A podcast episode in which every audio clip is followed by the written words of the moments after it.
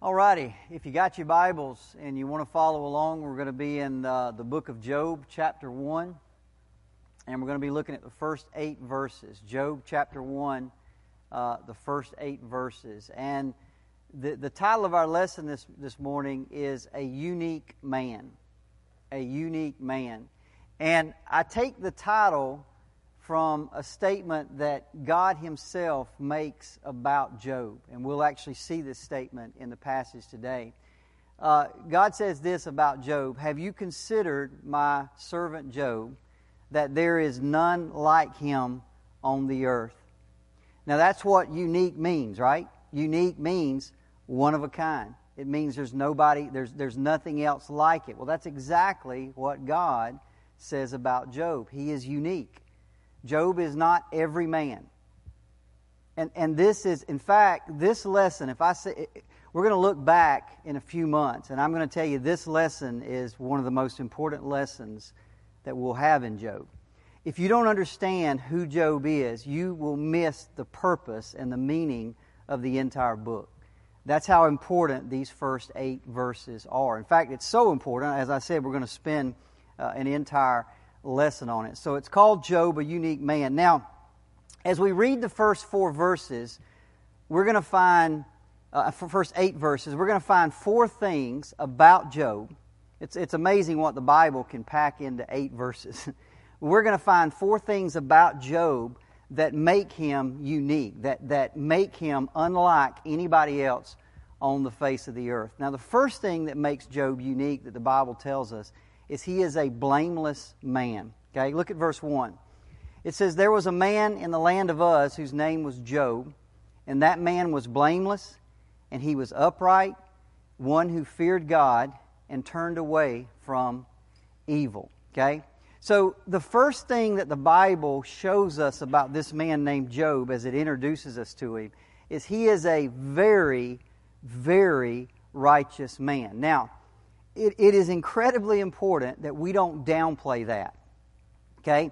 Because this statement is so important. In fact, it's hugely important to understanding the whole uh, book and, and understanding the story that's about to be told. And, and here's why it's important.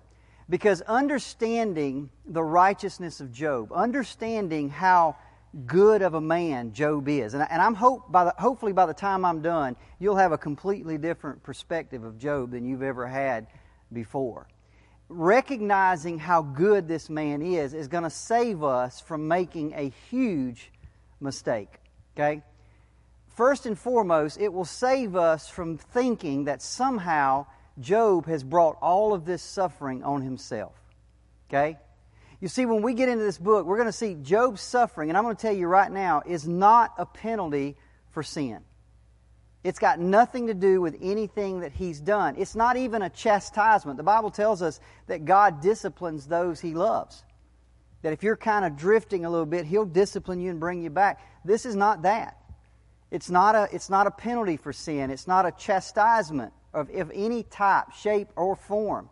You see, a lot of people who read this book, and you may be one of these people, you just assume, well, you know, Job was self righteous, right? He, he probably needed to be brought down just a little bit.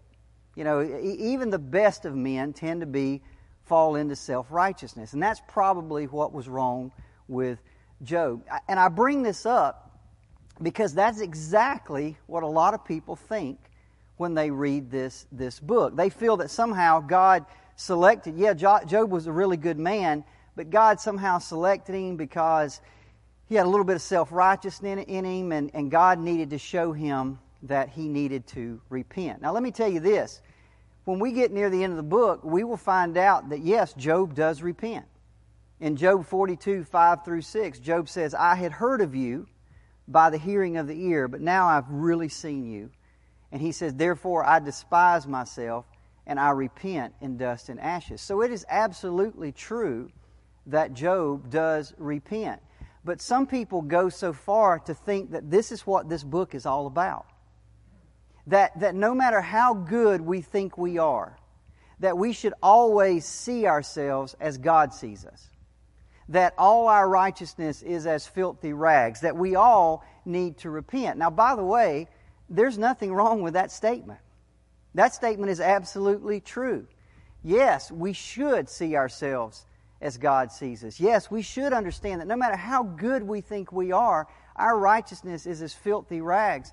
But let me tell you guys, and I will reiterate this over and over, that is not what this book is about. This book is not about getting this man to repent. Yes, repentance is part of it, but that's not the theme of the book, not at all what this book is about. Now, my question would be why would people focus on that? How can you read the book of Job and come out of it thinking, well, you know, this is all about repentance? Because I'm going to be honest with you, it's human nature, okay? The fact is, it's, it's almost ingrained in us that we reap what we sow, yes? Think about when you raise your children. Go back to the time that you were a kid. Not forget raising your own. Just remember the time. What's the very first lesson that gets taught to you as a child?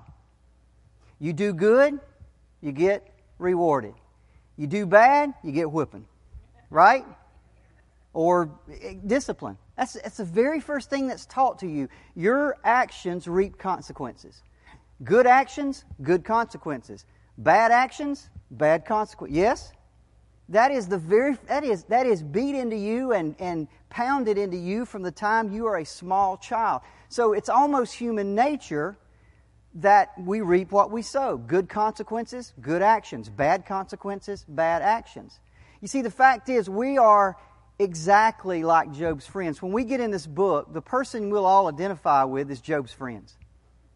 That's who we'll identify with. You see, we cannot imagine a world where somebody, God would allow suffering for seemingly no reason. You got to remember, Job's friends don't know what's going on in the heavens. They just see a man that's suffering. And, and, and, and there seems to be no reason. And they can't imagine living in a world where God would allow suffering for no reason. So therefore, they point the finger at Job and say, You did something. Admit what you did. You got some kind of secret sin. You got something going on. That, that's because that's just human nature. It's not that they were different. We, we shouldn't ever read the book of Job and think, well, I would never be a, a Job's friend. No, we are Job's friends.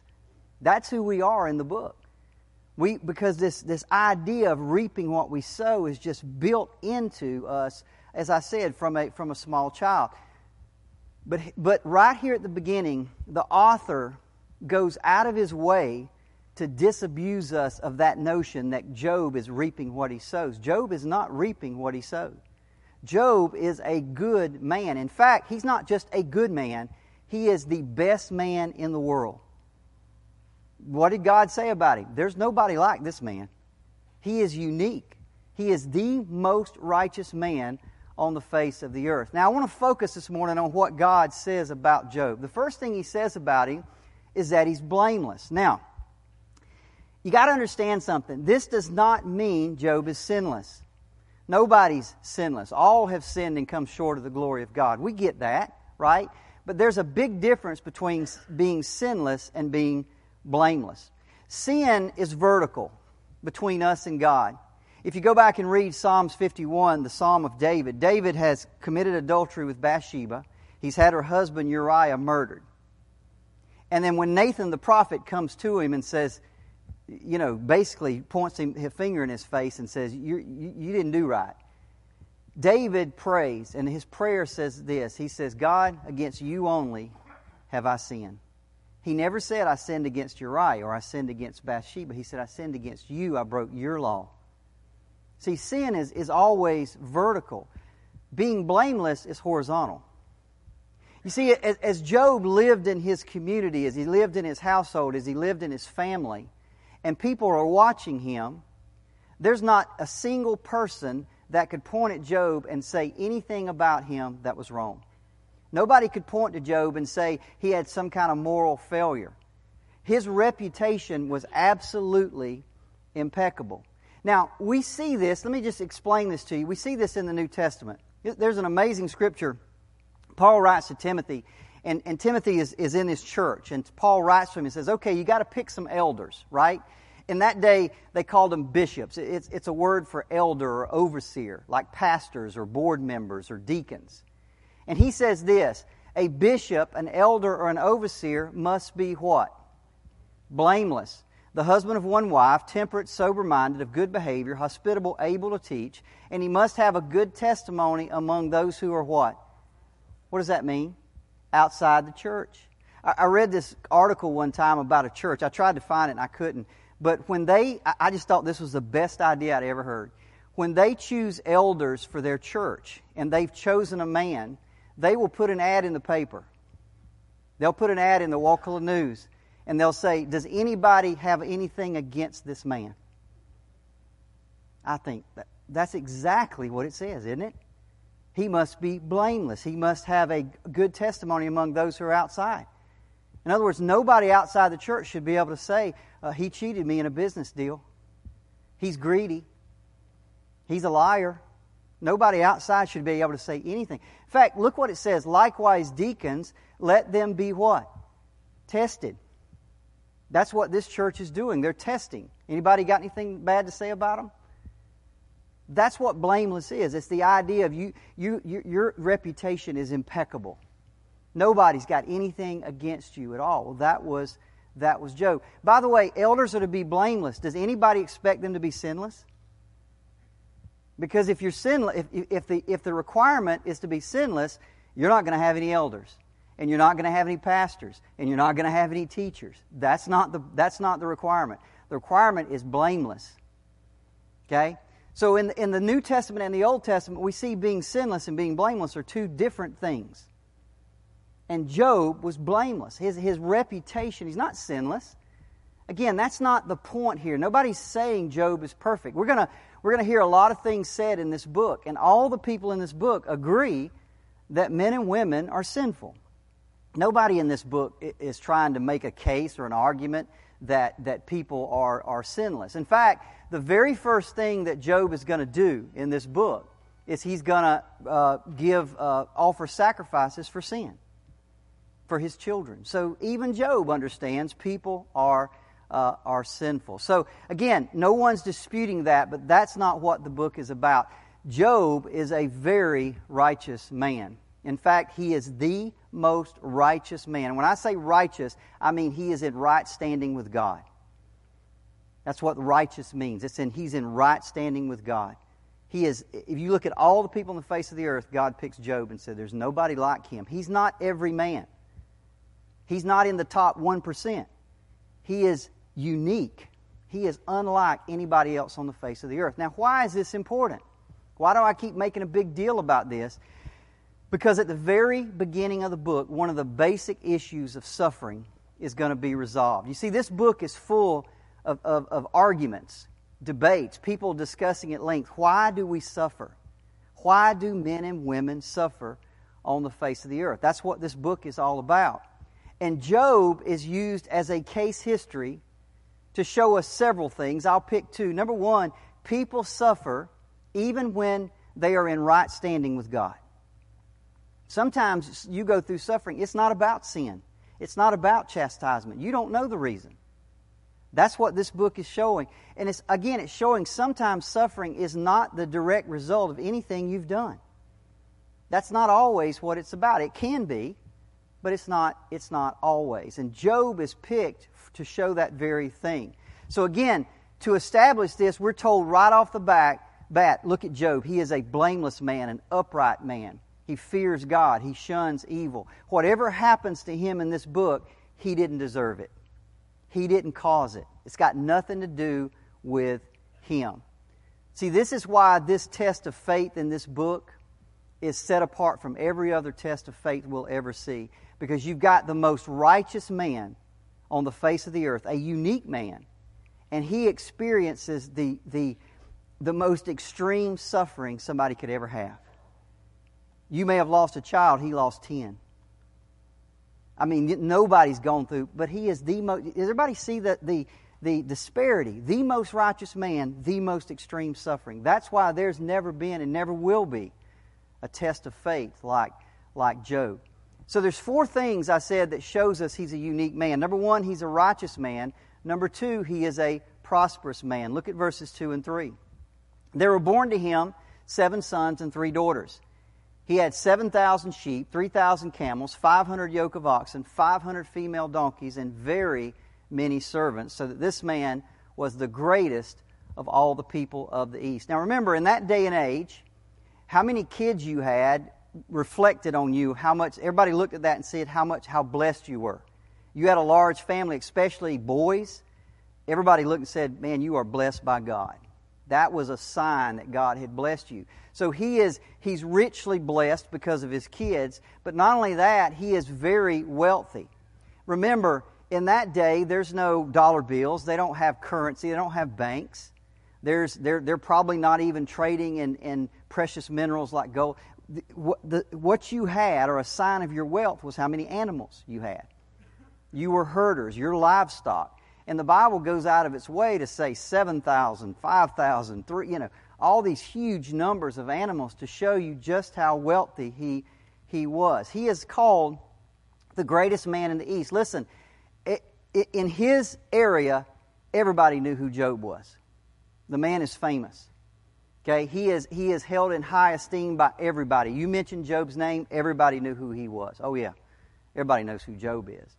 So he is held in the highest esteem. Now, I want to jump ahead for a minute because I want to show you something. This man is, he is the Bill Gates of the, you know, 3500 BC, right? He's, he is filthy wealthy.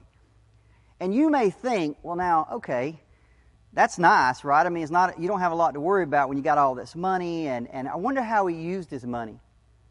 Again, I'm trying to paint a picture of Job that you've never seen before. I'm going to jump ahead a little bit. I'm going to show you how he used his money. Job 29, 12 through 17. These are Job's words. I delivered the poor who cried for help, and the fatherless who had none to help him. I caused the widow's heart to sing for joy. I was a father to the needy, and I searched out the cause of him who I did not know. I broke the fangs of the unrighteous and made him drop his prey.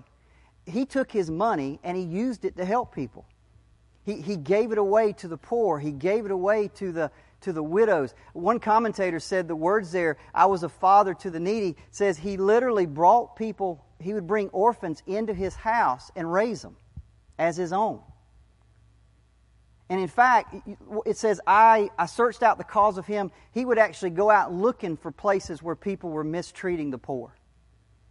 And he said, I broke the fangs of the unrighteous and, and released them.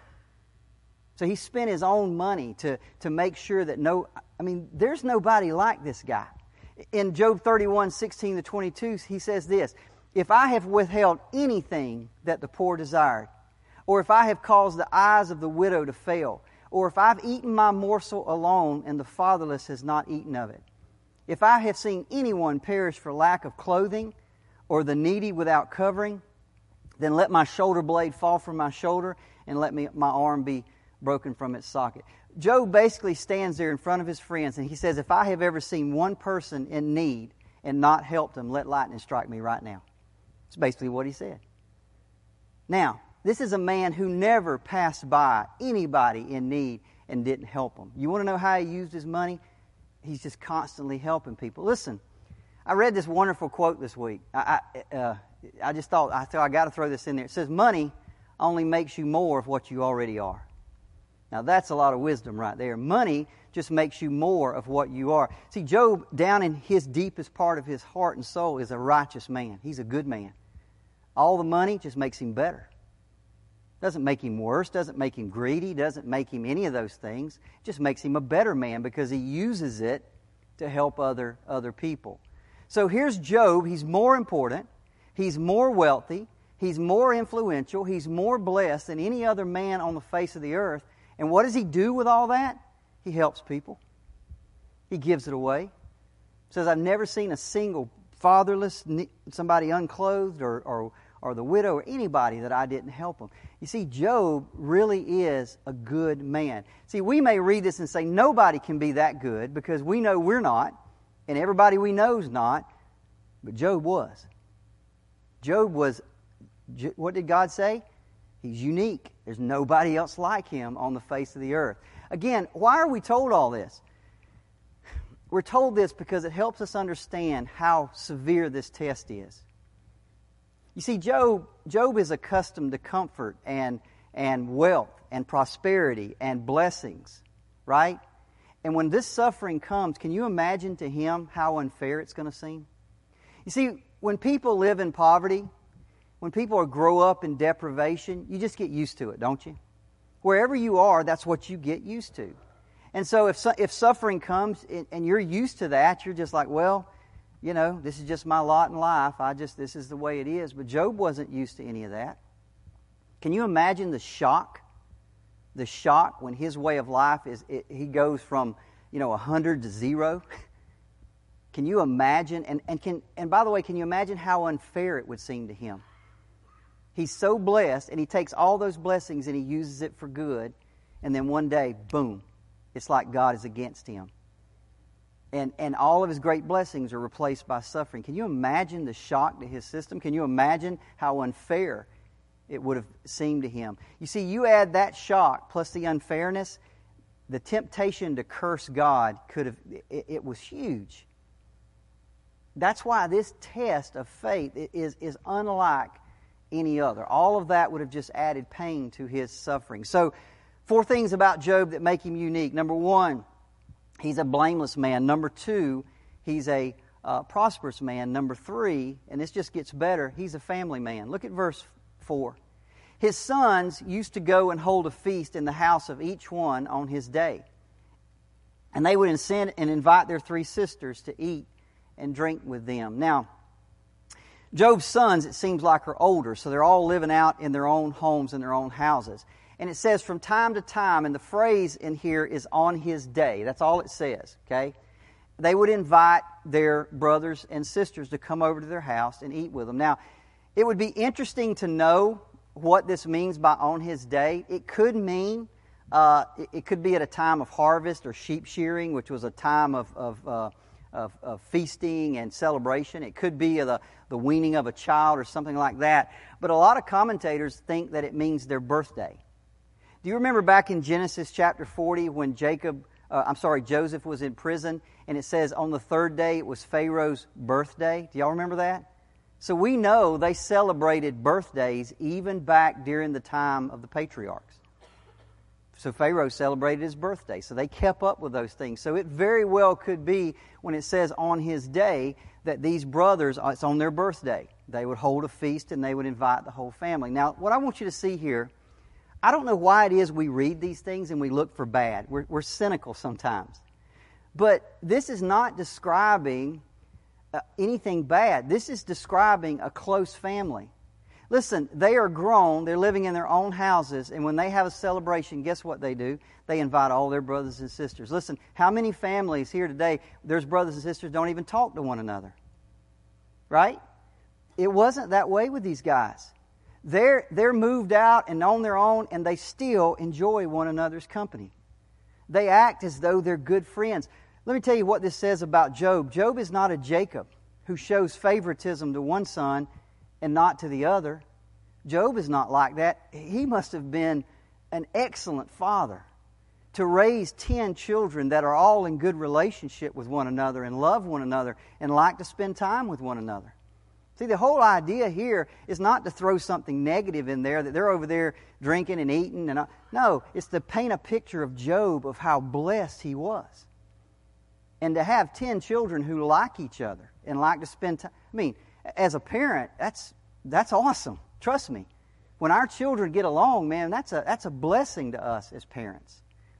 So, and there's no disapproval in the Bible at all about this life. There's no hint in the language that they were doing a bad thing. There's no hint that they were a bunch of drunks or that they were licentious or they were lazy. In fact, I want you to look at the next verse, verse 5, and I want to point something out. It says, When the days of the feast had run their course, Job would send and consecrate them, and he would rise early in the morning and offer burnt offerings according to the number of them all. For Job said, and I want you to look what he said, it might be that they've sinned. Right? Now let me tell you, if they're over there having a drunken feast, Job wouldn't say they might have sinned. It would have been a certainty, yes?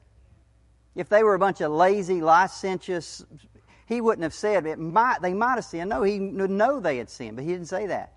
He said they might have sinned.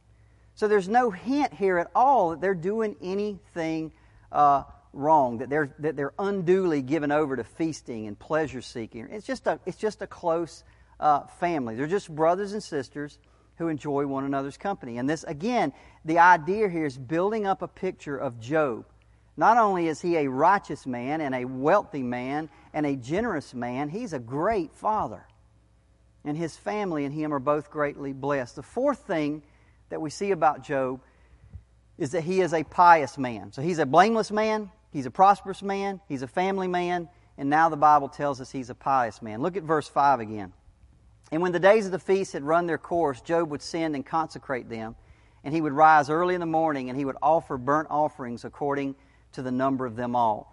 For Job said, It may be that my children have sinned and cursed God in their hearts.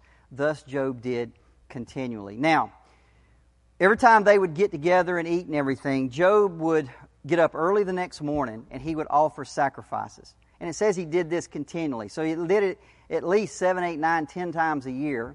Every year after year after year, he would be doing this for his children on the chance, on the chance that they might have done something wrong. Not even any certainty, but on just the chance that they might have done something wrong. You see, as, as a father, he is the head of the family not only from a, uh, a, a, standpoint of making sure their needs are all met, but as a spiritual head of the family. He's responsible to teach his family about God. He's responsible to rebuke them if they're heading down the wrong path. And as, a, as the high priest of his family, he would offer sacrifices on, on their behalf.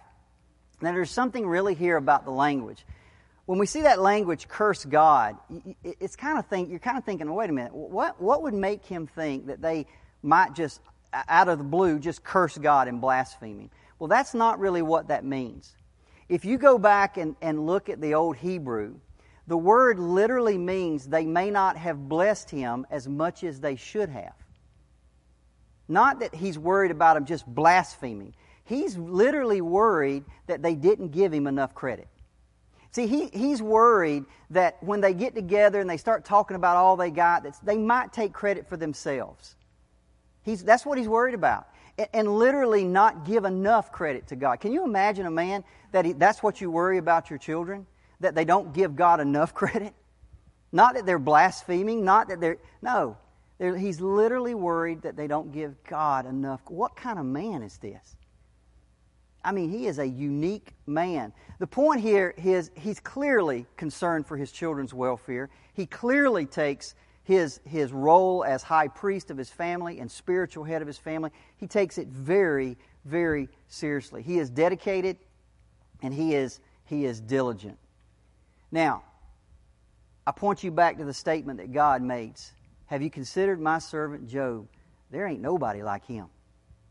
There is not another man or woman on the face of the earth that's anywhere close to him.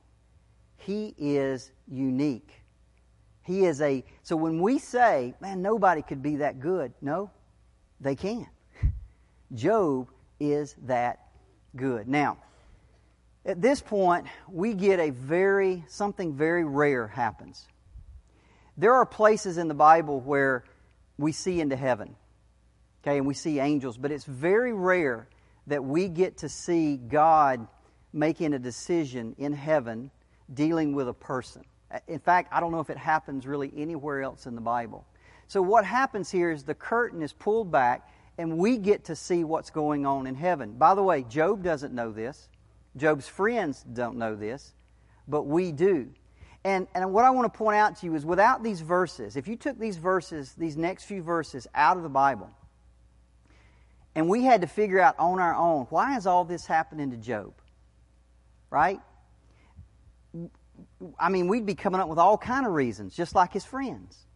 Job, what did you do? You must have done something. But see, we're not left in the dark. We get to see things that Job and his friends didn't get to see. Look at verse 6. Now, there was a day when the sons of God came to present themselves before the Lord. And Satan, which the word Satan in Hebrew means accuser or adversary, also came among them. Now, the phrase sons of God in the Old Testament always refers to angels. Uh, in Genesis 6 2, it says, The sons of God saw that the daughters of man were attractive. In Job 38, uh, talking about the creation of the world, it says the morning stars sang together and all the sons of God shouted for joy. It's talking about angels. So it says here in Job, on this day, the sons of God, the angels, came before uh, God. Now, let me just real quickly, I want to make sure I, you know, I don't know who all's in the class and what we know and what we don't know. But let's just make sure we understand something. First of all, what are angels? What are these sons of God? Well, angels are heavenly beings. They are, they are below God. They're not deity, but they are above man. We know this from the book of Hebrews. Hebrews 1 6 says this Let all God's angels worship him. So angels worship God. They're not God. They're not on equal with God. They are below him and they, they worship him. But in Hebrews 2 7, talking about Jesus, it says, You made him for a while a little lower than the angels. So when he was incarnate on the earth, when he was made human, he was a little lower than the angels. So the angels sit between God and us as far as uh, how intelligent we are and all of these other kind of things. They're below deity but above humans. Now, where did they come from? Well, they are created beings. Psalms 148, 2 through 5 says, Praise him, all his angels. Praise him, all his hosts. Let them praise the name of the Lord, for he commanded and they were created. So at some point, God created all of these uh, angels. Now, a lot of people want to know, well, when were they created? Well, this we don't know. All we know for certain is they were created before the world was created. I, I, mentioned this one while ago, Job 38, 4 through 7. God is talking to Job, and he says, Where were you when I laid the foundations of the earth, when the morning stars sang together, and all the sons of God shouted for joy? So they were there when it says, In the beginning God created, they were already created. They were already there. Now, were they created an hour before or a billion years before? I have no clue. We have, we have no idea. The Bible doesn't tell us about that. All we know was that it came before the, uh, the earth was created. Other than that, it would, be, it would be conjecture. Now, what is their purpose? Their purpose is twofold. Number one, their purpose is to worship God. Roman, uh, Revelations 5 11 through 12 says this Then I looked, and I heard around the throne and the living creatures and the elders the voice of many angels numbering myriads of myriads and thousands of thousands. That's millions, millions of angels saying with a loud voice, Worthy is the Lamb that was slain. Every time we get a glimpse into heaven, we see angels worshiping God. That's number one of their purpose. Number two, in Hebrews 1 13 through 14, it tells us this And to which of the angels has he ever said, Sit at my right hand until I make your enemies a footstool for your feet? That's a rhetorical question. None. He's never said that to any angels. And then he tells what their purpose is. Are they not all ministering spirits sent out to serve for the sake of those who are to inherit salvation? Number one, their purpose is to worship. Number two, they are to set to serve and minister to you and I. That's their job. Not everybody, but look, watch what it says sent out to serve for the sake of those who are to inherit salvation.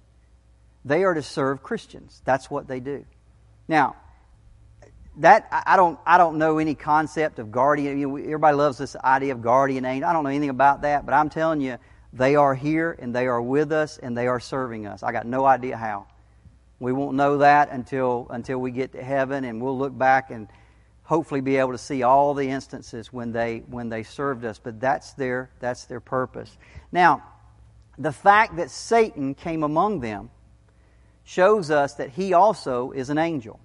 Okay? He is, he is in no way equal to God. And we're going to talk a lot more about this next week. What can Satan do? What can Satan not do? You'll find out a lot more about this this next week. So, first of all, who is he? Well, just like all the angels, he is created like all the other angels. He's created as a holy angel. His purpose is to worship God, his purpose is to serve uh, Christians.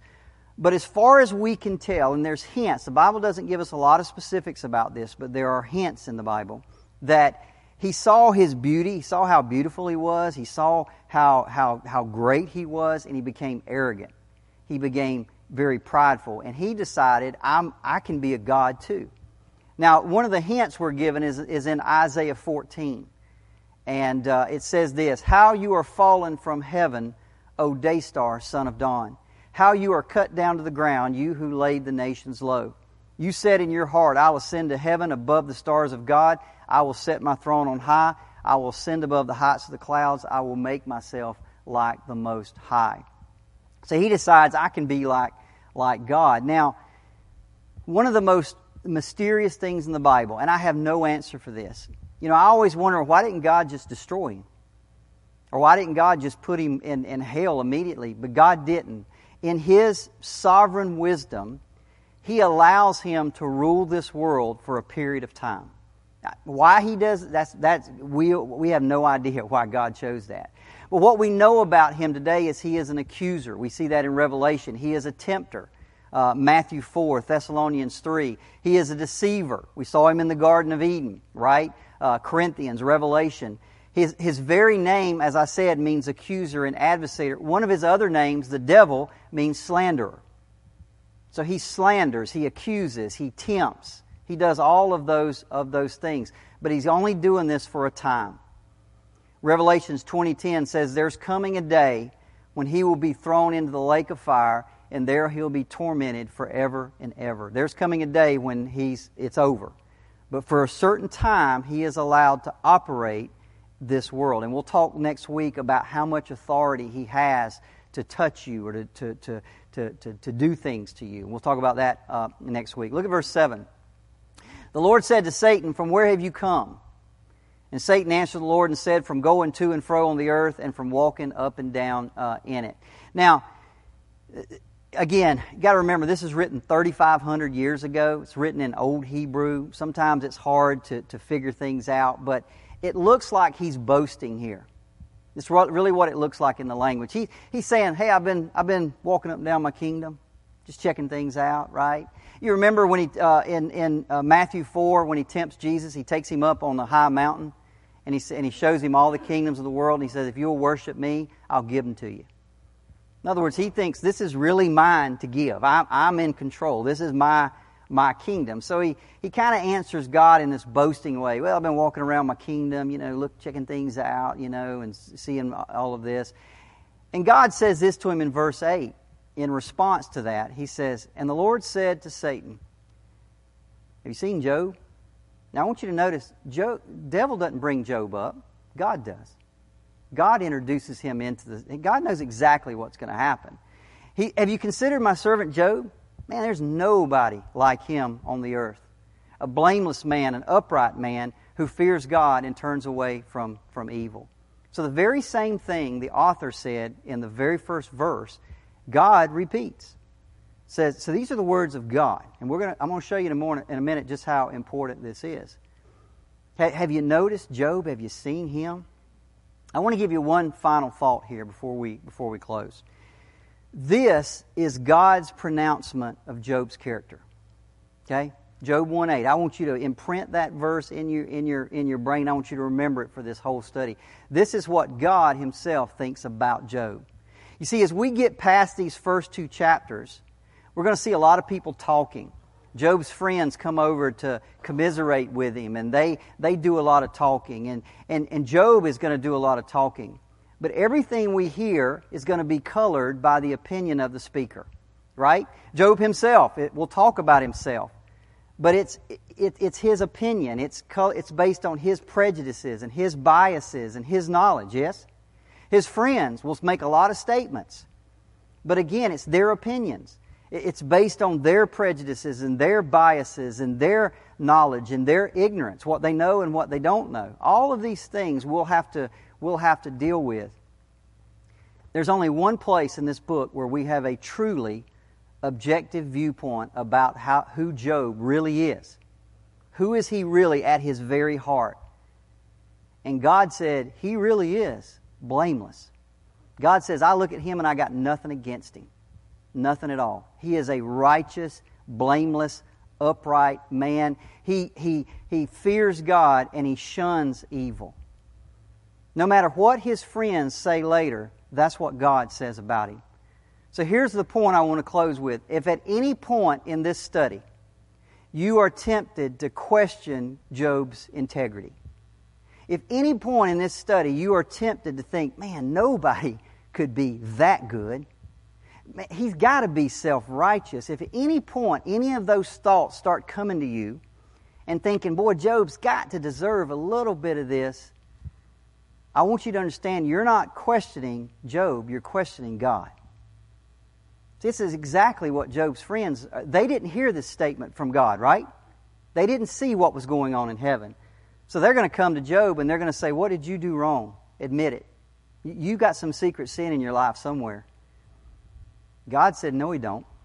I got nothing against him. He's absolutely blameless. He is unique. He's not every man, he's different. So if we just if we decide at some point, if you feel those thoughts entering in to try to somehow figure out why this happened to Job, what did he do? I want you to go back to Job 1 and 8 and realize it's not Job you're questioning. You're questioning God because God said he really is uh, different.